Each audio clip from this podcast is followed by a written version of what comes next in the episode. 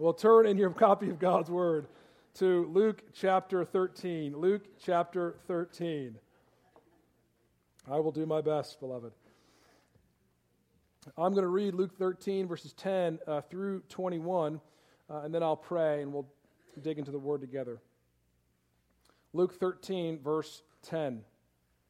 Now he was teaching in one of the synagogues on the Sabbath, and there was a woman who had had a disabling spirit for 18 years. She was bent over and could not fully straighten herself. When Jesus saw her, he called her over and said to her, Woman, you are freed from your disability. And he laid his hands on her, and immediately she was made straight, and she glorified God. But the ruler of the synagogue, indignant because Jesus had healed on the Sabbath, said to the people, There are six days in which you work, which your work ought to be done. Come on those days and be healed, and not on the Sabbath day. Then the Lord answered him, You hypocrites, does not each of you on the Sabbath untie his ox or his donkey from the manger and lead it away to water it? And ought not this woman, a daughter of Abraham, whom Satan bound for 18 years, be loosed from this bond on the Sabbath day? As he said these things, all his adversaries were put to shame, and all the people rejoiced at the glorious things that were done by him.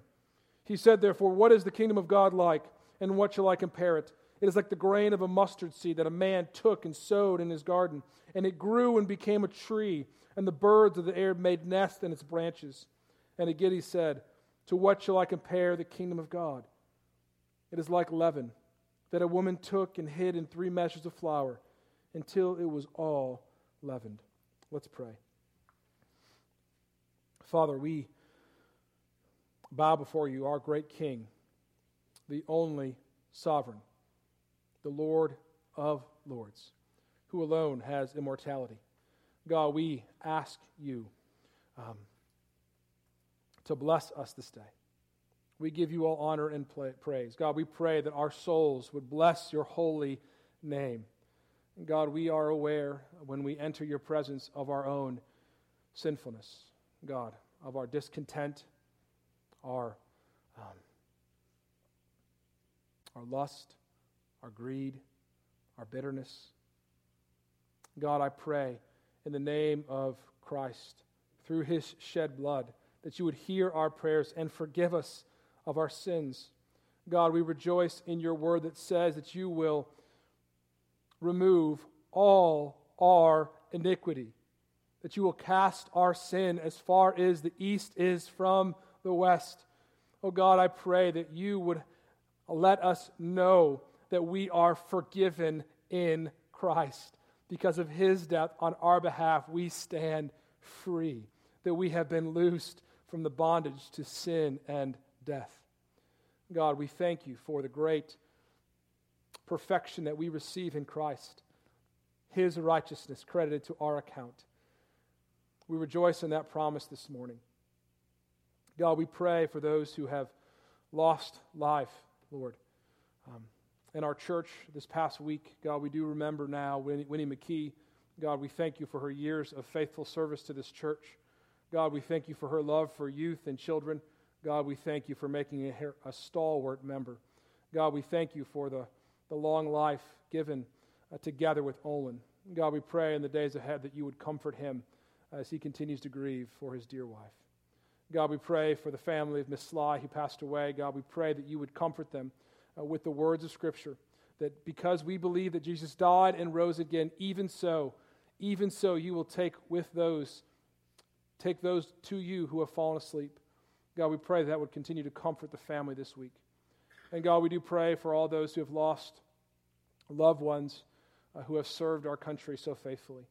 God, we pray that you would comfort them uh, in the fact that all who are asleep in Christ will one day be raised from the dead with a voice of an archangel, with the trump of God. The dead in Christ will rise first. And those who are left, we who are alive, will be caught up together with him in the air, and we will be with the Lord forever. God, I pray that we would encourage our hearts with these words this morning. Father, we pray for the gospel uh, to be preached uh, in our city. God, we pray that this morning that you bless the preaching of Reggie Hopkins at Calvary Baptist Church. God, we pray that you would make his words powerful, uh, in line with your spirit, that that church would be built up and refined, would be moved from one, one degree of glory to the next. And God, we also pray for our own hearts now as we enter into a time of fixed worship. God, I pray that I may decrease and that you may increase. I pray that every word that is spoken, God, is, is directly led by your Spirit. I pray that the, the, the, met, the, vo- the, the meditations of my heart would please you, would, would honor you. God, I pray that I am constrained to your text to give you glory. And God, I pray for the hearts of your people now. I pray that they would receive this word. God, that they would receive this invitation uh, to receive your kingdom, God. Let us see Jesus, who he really is. God, get all the glory in this hour. We love you, Lord. We ask you to bless us in Christ's name. Amen. On November 11th, 1921, an unknown soldier that died during World War I was brought and interned at Arlington Cemetery in a three level marble tomb. Uh, the soldier represents all of the unknown soldiers uh, whose bodies are not able to be identified. Uh, since July 2nd, 1937, uh, the tomb of the unknown soldier has been continuously guarded for 24 hours, seven days a week. A special unit was created called the 3rd U.S. Infantry Regiment in 1948, which bear the responsibility for guarding the tomb. They have been guarding the tomb ever since, regardless of the weather, a national disaster, or a terrorist attack. That tomb remains guarded. Uh, the requirements of these dedicated soldiers to receive the Tomb of the Unknown Soldier Guard identification badge is, this, is, the, is so stringent. It is the second least badge awarded in the entire Army. These men understand that the soldiers that they guard could be themselves one day or their closest friends. It is a great honor to guard that tomb. Uh, it is a great honor to watch the changing of the guard. I used to live in Washington, D.C., and I would go, uh, and there's this great sense of, of, of, honor as you walk your way up to the tomb. As you walk through Arlington Cemetery and you see the flags and you see the, the perfectly lined uh, tombs, and you get to the tomb, and there is a sense of woe when you walk up there, a sense of honor and respect. What happens there? Most U.S. citizens, when they approach that tomb, feel that respect. But that does not happen all the time. On November 8th, 2011, uh, one of the soldiers was guarding the tomb, and there were tourists laughing and joking around, not giving due respect to those who had fallen. The soldier heard the laughter, stopped his march, turned, and shouted, It is requested that everyone maintains a level of silence and respect. He turned and continued his march. You could have heard a pin drop that moment. The crowd went silent. They should have known better. They should have been shamed. They did not get it. They did not feel the sense of honor and respect, and they were shamed because of it. Beloved, there is a time and a place where people should be shamed for disrespect. Disrespecting those who had paid the ultimate sacrifice for our country is such a time and place. It takes courage to call people to honor. Uh, we're going to look at a scene here in the life of Jesus where he demonstrates this kind of courage by shaming those who should have known better. Jesus has just finished a long discourse that begins in chapter 12, verse 3, all the way through where we finished last week, Luke 13, 9. The main point of this whole sermon is to get yourself ready for the day of the Lord. Judgment is coming. Are you ready? Now, right before the sermon, Jesus pronounces a bunch of woes upon the Pharisees for their hypocrisy. They were whitewashed tombs following the, the, the, law, but did not have an interchange of the heart. So Jesus finishes this sermon pleading with the crowd to repent and pleading with the Pharisees, who are part of the crowd, to also repent. And now we have this scene where Jesus shows an opportunity for the Pharisees to repent. So we see the scene change in verse 10 when he says, Now he was teaching in one of the synagogues on the Sabbath. The now shows the, the change in scenery. But as you will see, he's still giving people an opportunity to repent, for the kingdom of God is at hand. We're going to look at three things this morning. The first is the kingdom of God is extended to the helpless. The kingdom of God extended to the helpless. Uh, Jesus was teaching in one of the synagogues. Uh, Luke mentions in chapter 4 this was a common custom of Jesus. In, in that same account in Luke 4, Jesus was handed the scroll of the prophet Isaiah and found the place where it was written, and I quote, The Spirit of the Lord is upon me, because he has anointed me to proclaim good news to the poor. He has sent me to proclaim liberty to the captives and recovering the sight to the blind, to set at liberty those who are oppressed, to proclaim the year of the Lord's favor. After reading those words in Isaiah, Jesus sat down, looked at the crowd, and said, Today the scriptures are fulfilled in your hearing. Jesus correctly taught that all of the scriptures should be interpreted about him, about the Messiah. All scripture should be read through the lens of Jesus Christ. So we can assume that every time Jesus taught in the synagogue, he was helping people realize how you interpret the scriptures, that who he was in the flesh. So I don't want you to miss this. Jesus is teaching before he performs miracles. The teaching is also how God extends grace to those who are helpless. It starts with the teaching ministry. And then the miracles that we see reinforce the teaching. This is how we are called to live. We, we speak the words of the gospel, and then our lives confirm what we speak and what we share. We know that the Bible says in Romans 10 17, so faith comes from hearing, and hearing through the word of Christ. So, the real miracle, the miracle of regeneration, where people's dead hearts are awakened, comes through the hearing of the word of Christ. So, this morning, as we hold up this book and preach from this word, we believe that a miracle will happen that faith will happen through the hearing of the word of Christ. This is why we must preach the word. This is why we always must listen and heed the word of God. I pray as you hear the word this morning, today, that you would have faith, that you would realize that every word you hear today from this word is the kingdom of God extended to you. Will you accept it? Look at verse 11 we see the scene change. And behold, Luke draws the, the reader in to see what is happening. And behold, there was a woman who had a disabling spirit for 18 years.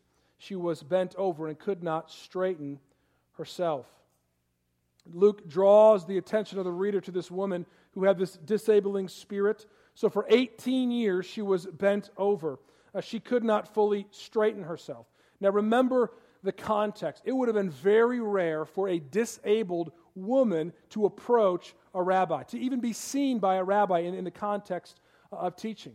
Women were very um, kind of the outcast of society. They were disrespected very, very readily, and, and, and so were the disabled. So she was a woman and she was disabled. You can imagine that this woman was an outcast of society.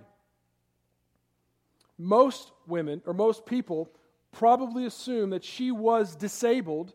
She couldn't straighten herself because of her sin.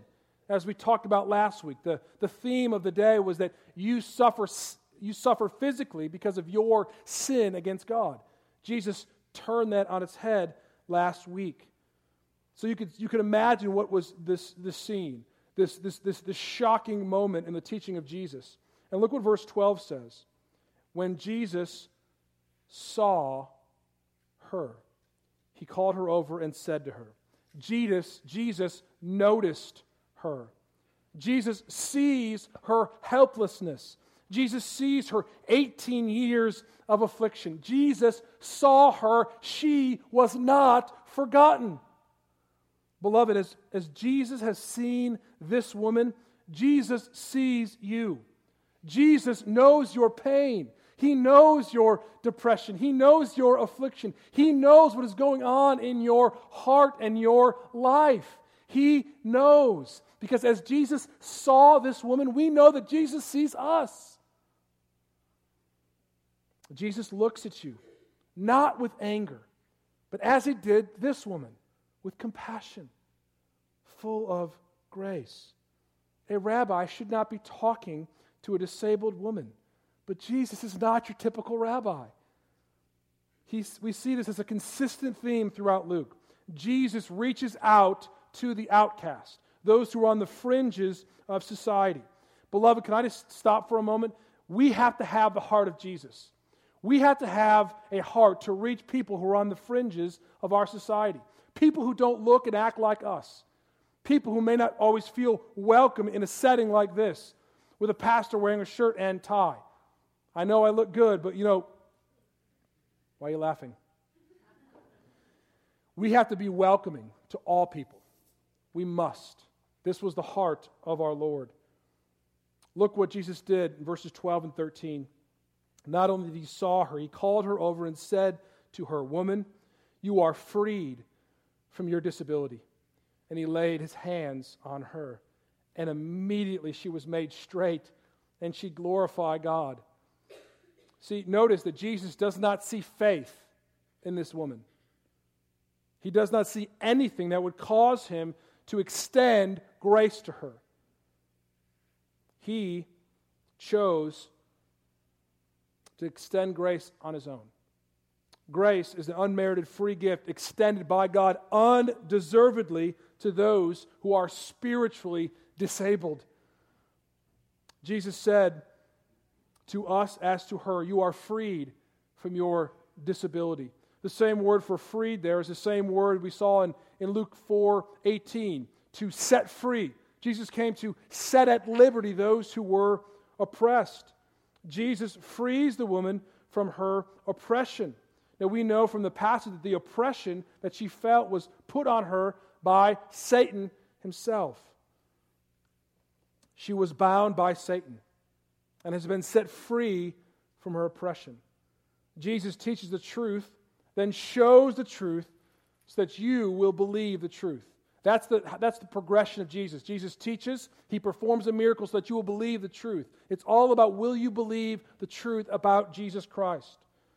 The woman had no problem believing. She stood straight and she glorified God. Imagine living for 18 years not being able to straighten yourself, and not being able to reach in your cupboards, not being able to reach up on top of a shelf, not being able to reach to, to hug the neck of a loved one. You can imagine the, the, the anguish and the pain. That she would have known life. The, idea, the picture here is that she's an older woman. The, she would have known life where she could walk straight. Those of you who have chronic pain know this. You remember what life was like when you didn't have pain, but now you do. And you know the anguish that comes with it. That's the, that's the cross the Lord has caused you to bear, and you walk through it, and God's grace is sufficient, but it's hard. It's hard for this woman. This would have caused extreme joy. I mean, don't you just want, when, when you see this, say, Woo! Wake you up, right? A sense of excitement. There is joy. See, the, the book, the Bible is not a book of rules, the Bible is a book of glory. This book highlights the glory of God unleashed on unrighteous sinners. I mean, have you experienced this straightening? One of the greatest misconceptions of the world as they that they believe that they must get themselves right before I can come to God. I got to clean myself up first before I become a Christian. Beloved, the exact opposite is true. The Bible says that we are spiritually disabled. There is nothing we can do. We are helpless. We are unable to straighten out our lives. We need God to extend his hand and to grant us his healing touch and to free us from our oppression. The way God extends his healing hand in our society and our time is through the preaching of the Word of God. The Word of God is extended to you every Sunday morning so that you would hear and believe. The preached Word is God's invitation for you to come to Him. And guess what? When you come, He will make you straight. He will straighten you. He will change your life. He will change your desires. He will give you victory over your sin. No soldier who has served in combat is ready for combat the day they enlist. They got to go to boot camp. They are tested, they are tried, they are trained. Listen to 2 Timothy 2 1 through 4. You then, my child, be strengthened by the grace that is in Christ Jesus. And what you have heard from me in the presence of many witnesses, entrust to faithful men who will be able to teach others also. Share in suffering as a good soldier of Christ Jesus. No soldier gets entangled in civilian pursuits, since his aim is to please the one who enlisted him. See, we have been enlisted by God as one of his soldiers. Our aim is now to please the one who enlisted us into his kingdom. We do not have everything down day one. we don't have everything down day one, but day by day, the Lord will grow us and give us a new direction because He's changed our whole, our whole co- course of action. Uh, we no longer care about civilian pursuits, for our aim is to please God. We want to live for God and His glory. That's what happens when we become Christians. So if you are not a believer in Jesus Christ, God is extending an invitation to you to enlist in His army, to join His kingdom. And here's the one thing you must do you must renounce your rights as a citizen of this world and become a soldier of Jesus Christ and a citizen of heaven. Jesus offers himself to you this morning. He offers you his perfect life, his sacrificial death, his death conquering resurrection. He offers to take all of your iniquity, all of your sin, and give you his righteous perfection. All you must do is enlist. Submit to the king. The invitation is extended. How will you respond? Not everyone responds with grace to this invitation. Second point the kingdom of God irritated the hard hearted. The kingdom of God irritated the hard hearted. Verse 14 But the ruler of the synagogue was indignant because Jesus had healed on the Sabbath and said to the people, There are six days in which, you, in which work ought to be done. Come on those days and be healed not on the Sabbath. This story is called a mere account. Uh, it's very similar to the story in Luke chapter 6. Uh, Jesus heals a man on the, hab- uh, on the Sabbath and exposes the hypocrisy of the Pharisees. So we have to ask ourselves why did Jesus place this story at this place in Luke's gospel? Now remember that the Holy Spirit not only um, inspired every word of the Bible, he inspired the order in which the Bible is arranged. That's very important for us. I mean, Jesus did a lot of miracles and he taught a lot. Not all his teachings and not all his miracles are, are, are spoken about in the scriptures. So, why is this passage given to us here at this point of Luke's gospel? I believe it's to show how the, the Pharisees, Pharisees continued to harden their heart against Jesus' teaching. I mean, they wouldn't listen to his teaching. He just finished a, a long sermon, two chapters of a sermon, uh, just explaining that um, the end is coming. Prepare yourself for the day of judgment. Even he finished with that, that story at the end is that I'm going to give the, the fig tree a little bit more time, a little bit more time before I come and cut it down. See, Jesus is not cruel, he's loving in his warnings. Luke places the story here to show us that a tree, what, what it looks like for a tree not to bear fruit. This ruler of the synagogue does not address Jesus directly, but indignantly speaks to the people. Notice that? He doesn't talk to Jesus, who just healed this woman, he speaks to the crowd. There are six days that you could come and be healed. You need to wait for Monday. Or so at this day it was, it was Saturday. You need to wait till tomorrow to be healed. Can you imagine telling a woman that? She's been leaned over for 18 years. Come back tomorrow. They cared more about the tradition of the elders and the spirit of the law who gave it. The elders were so nervous that people would break the Sabbath law, they added restriction after restriction of what was allowed to happen on the Sabbath. The Sabbath became a day of constant rule following rather than rest and the enjoyment of God. The Sabbath rest has not ceased in Christ, but he has been redefined to enhance our worship. Now, beloved, we are called to remember the Sabbath and keep it holy. I think if, if, Jesus was around today, he'd probably speak more to the, to the church to say, honor the Sabbath, you know, take time to, to rest in your, you know, your work six days a week and, and come and gather with God's people. Too often we, we look at Sunday as an optional day of rest and worship. The Bible does not speak that way. Our culture is so busy, we may need to spend more time thinking about the meaning and purpose of our Sabbath rest. And can I just warn you, as summer gets started, we are going to, uh, our, our pace kind of shifts. We're going to be traveling more and more. But as our pace slows down, our worship should increase. So use this opportunity this summer to increase your worship. Do not allow summer to hinder your gathering with God's people. Use it at a time to, to reflect and refresh and to enhance your worship. But we see here the hypocrisy of the ruler of the synagogue. Uh, he, should, he should know the spirit of the law. He was the ruler of the synagogue, he knew the scriptures. He should rejoice that God's power would be displayed, that we could glorify God on the Sabbath. But instead, he was irritated. He was indignant that Jesus would heal on the Sabbath.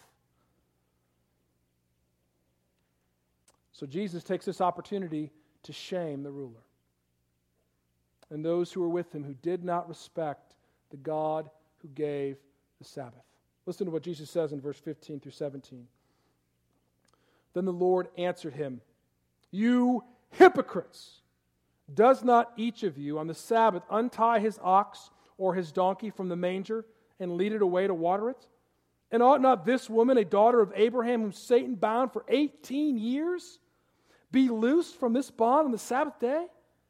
As he said these things, all his adversaries were put to shame. And all the people rejoiced in the glorious things that were done by him. You see, a pin could have dropped at that moment. Jesus stood up to the ruler of the synagogue and shamed him because he got it wrong. He should have known better. Jesus makes a clear statement that these men cared more about their own animals than they did about the daughter of Abraham. If I would just step over here, your dog and your cat are not more important than God's people. That one's free. Jesus shames these Jews who would set free their bound animals on the Sabbath, but would not set free this bound woman. They were shamed. They should have known better. Their hypocrisy was evident to all. They could not argue it. They could not argue with Jesus' logic. The passage also shows this, this, this long battle between God and Satan. Satan kept this woman bound for 18 years, and Jesus came to set her free. There is a very real battle between God and Satan, between God's people and the demonic world. Here, God's people were not fighting with God, but were fighting against him. Satan is called the adversary, And in this passage, the people who should have been God's people, the Jews, the ruler of the synagogue, the one who worshiped Yahweh, they were called adversaries, sharing the name of Satan himself. See, people will either be against Jesus or for Jesus. There is no middle ground. 1 Thessalonians 2:15 says that the Jews that they both killed the Lord Jesus and the prophets and they drove out the apostles and displeased God and opposed all mankind by hindering them from speaking to the Gentiles that they might be saved, so as always to fill up the full measure of their sins. But wrath has come upon them at last. See, these Jews were not trying to enforce the Sabbath but in misapplying the word, they were fighting against Jesus Christ. Hear me. If you misapply the word of God or misinterpret it, you could be fighting against God. That should cause us pause to make sure we know what we're talking about when we're talking of the things of God. These people were fighting against Jesus Christ they become adversaries.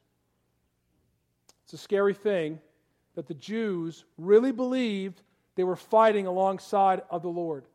We saw that with Saul of Tarsus, who persecuted Christians, who went after to kill Christians because he believed they were fighting against God. Until that faithful day on Damascus Road when the, when the bright light flashed and he said, Saul, Saul, why do you persecute me? Why are you fighting against me? Why are you an adversary against me. We can know the Bible, but if we misinterpret it, we may be fighting against our Lord. Christianity is not always neat. The Bible is not always easy to understand. And there are times in the life of a church or in the life of our own walk with the Lord where we need to be shamed so that we would not shift and go the way of the tempter so that we would not be loosed, so we can be loosed from the bondage of our enemy. Life is a war, and we are soldiers. We must make sure that we're fighting on the right side. Luke closes this section by connecting this scene with an explanation, and we'll close here. Our last point the kingdom of God explained to the hearers. In verse 18, Jesus starts to teach about the kingdom of God. Uh, we know his teaching is connected because we see he said, therefore. So therefore, we know why it's there. Look at verses 18 to 21. He said, Therefore, what is the kingdom of God like? And to what shall I compare it? It is like the grain of a mustard seed that a man took and sowed in his garden, and it grew and became a tree, and the birds of the air made nests in its branches. And again he said, To what shall I compare the kingdom of God? Is it like a leaven that a woman took and hid in three measures of flour until it was all leavened? Both analogies explain the kingdom of God starts very small and inconspicuous, yet, grows. The mustard seed is a very small seed, and it grows to a very large bush or tree. A little leaven hidden in three measures of flour would produce 30 to 50 pounds of bread. So, in both cases, we see it starts small and grows substantially. This is what the kingdom of God is like. It starts small inconspicuous, but it will grow to cover the whole earth. Habakkuk chapter 2, verse 14. For the earth will be filled with the knowledge of the glory of the Lord as the waters covers the sea. But for those who oppose God, those who are his adversaries and seek their own glory, the prophet says this The cup of the Lord's right hand will come around to you, and utter shame will come upon your glory. See, the kingdom of God may start small, but it will fill the whole earth as the waters cover the sea. The whole earth will be filled of the knowledge of the glory of God. Jesus ties the display of the power to this woman, of the power displayed in the kingdom of God. Jesus freed this woman from the bondage to Satan. And God is still freeing people from the bondage to Satan through the preaching of the Word of God. If you would hear and believe, you would be f- set free from your oppression of the evil one. See, Satan's time is up. The kingdom of God has come. The battle is still raging, but the beginning of the end has come. It's only a matter of time. Let me conclude At the close of World War II, there were 513 men held as prisoners of war at a prison camp in Japan. The prisoners had heard that the U.S. forces were making progress, but they also heard that Japanese soldiers were executing all the POWs before their retreat. A mixed group of only 320 American and Filipino soldiers outflanked 8,000 Japanese troops to rescue the POWs. One of the, the rescuers, Alvy Robbins, came across a prisoner. He was terrified, sitting in the corner of a cell with tears streaming down his face, saying, I thought we were forgotten. Robbins looked at the man and said, No, you're not forgotten. We've come for you. Friends, no matter what we face in this life, we must always know that we are not forgotten. The kingdom of God has been extended to us through his Son. Jesus Christ came to rescue us from our bondage to Satan. And one day, the trump will resound and the Lord will descend. And we will all know that we are not forgotten. We will see our rescuer face to face, and we will hear those glorious words I have come for you. Our God has not forgotten us. He has promised us that his kingdom will cover the earth as the water covers the seas. Until then, beloved, we must fight the good fight of faith as good soldiers of Christ Jesus, making it our aim to please him who is worthy of honor and respect. Let's pray. God, I pray that you would help us honor and respect you who are worthy of both. We ask this in Christ's name. Amen.